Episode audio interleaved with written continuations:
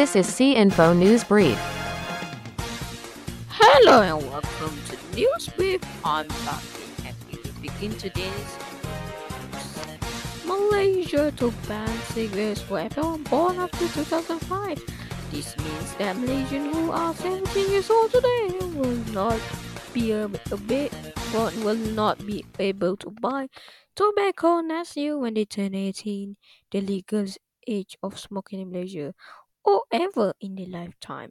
More than 27, 27 200 smoking related deaths in Malaysia are reported annually. Smoking causes disease like cancer, heart disease, stroke, lung disease, diabetes, and chronic ob- obstructive pulmonary disease. Kavi said he planned to table a new tobacco and smoking control act the upcoming parliament meeting that will not just regulate e-cigarettes and vapor products, but also ban smoking for future generations.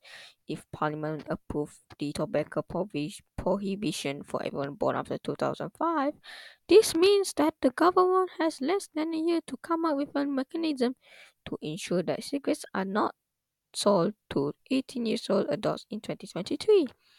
Last month, New Zealand announced plans to ban the sale of cigarettes or tobacco products for everyone born after 2008 in a law expected to be enacted this year. New Zealand's proposal starting in 2007, starting in 2027, will progressively raise the smoking age from 18 every year allow, allowing existing smokers to continue buy their cigarettes but effectively making tobacco products unavailable to anyone born after 2008. One about one in the five adults aged 15 years and older in Malaysia smokes, with, with an estimate of 4.9 million current smokers. Smoking is predominantly a male problem in Malaysia, as about 2 in 5 men smokes. Nearly half the male population in every age group light up, except male teens aged 15 to 19 with a 24% smoking prevalence. The newly registered Muda Party has announced it will contest in the upcoming Johor State election. The decision announced on Friday comes after the party was apparently left out by the opposition Pakatan Harapan in the seats negotiations. Muda President Syed Saddiq Syed Abdul Rahman and the party Secretary General Nur Amira Aisya Abdul Aziz is expected to be fearless candidates in Johor. Syed Saddiq, one of the founders of the party, is an MP for Muar. The party officially registered last month bills itself as a party for young Malaysians.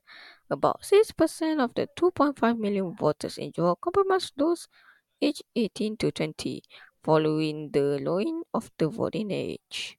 Johor Muda Chairman Muhammad Azul Rahani said the party is currently preparing its machinery and manifesto for the elections, and the part and that the party has more than 12,000 members in the state.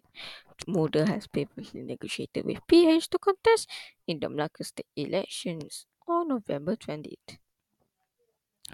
The air quality at Pulau due to the fire at the landfill along Jalan Byram here is worsening. Based on the Air Pollution Index Management System APIMS websites, the air quality at the landfill at 7 p.m. 7 a.m. today show an air pollution index API reading of 103, which increased to 128 at 3 p.m. yesterday. The API system at the landfill was opened specifically to monitor air quality in the area following the fire. This is only the station in the country that recorded an unhealthy reading. A survey by Bernama found that a moderate haze situation was also reported in Penang, especially in Georgetown, based in APIMS. Four other API stations in Penang recorded readings at the moderate level at 3 p.m. today, namely Seberang Jaya 88 and Seberang Perai 79 on the mainland, as well as Minden 74 and Balik Pulau 72 on the island.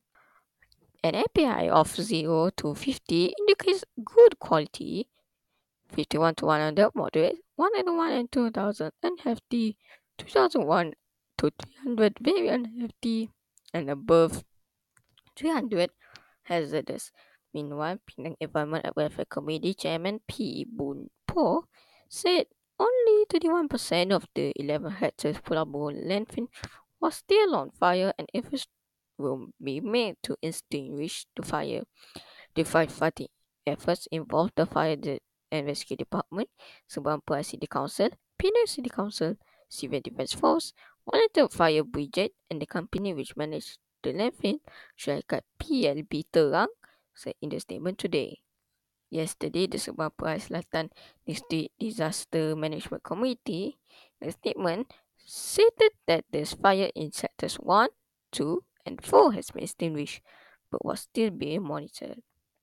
And that's all for the news today, and I a happy new year for all the Chinese in Malaysia tomorrow. And don't forget to follow Central Info MY and our YouTube channel, CInfo MY, and websites bit.ly slash info portal. Goodbye.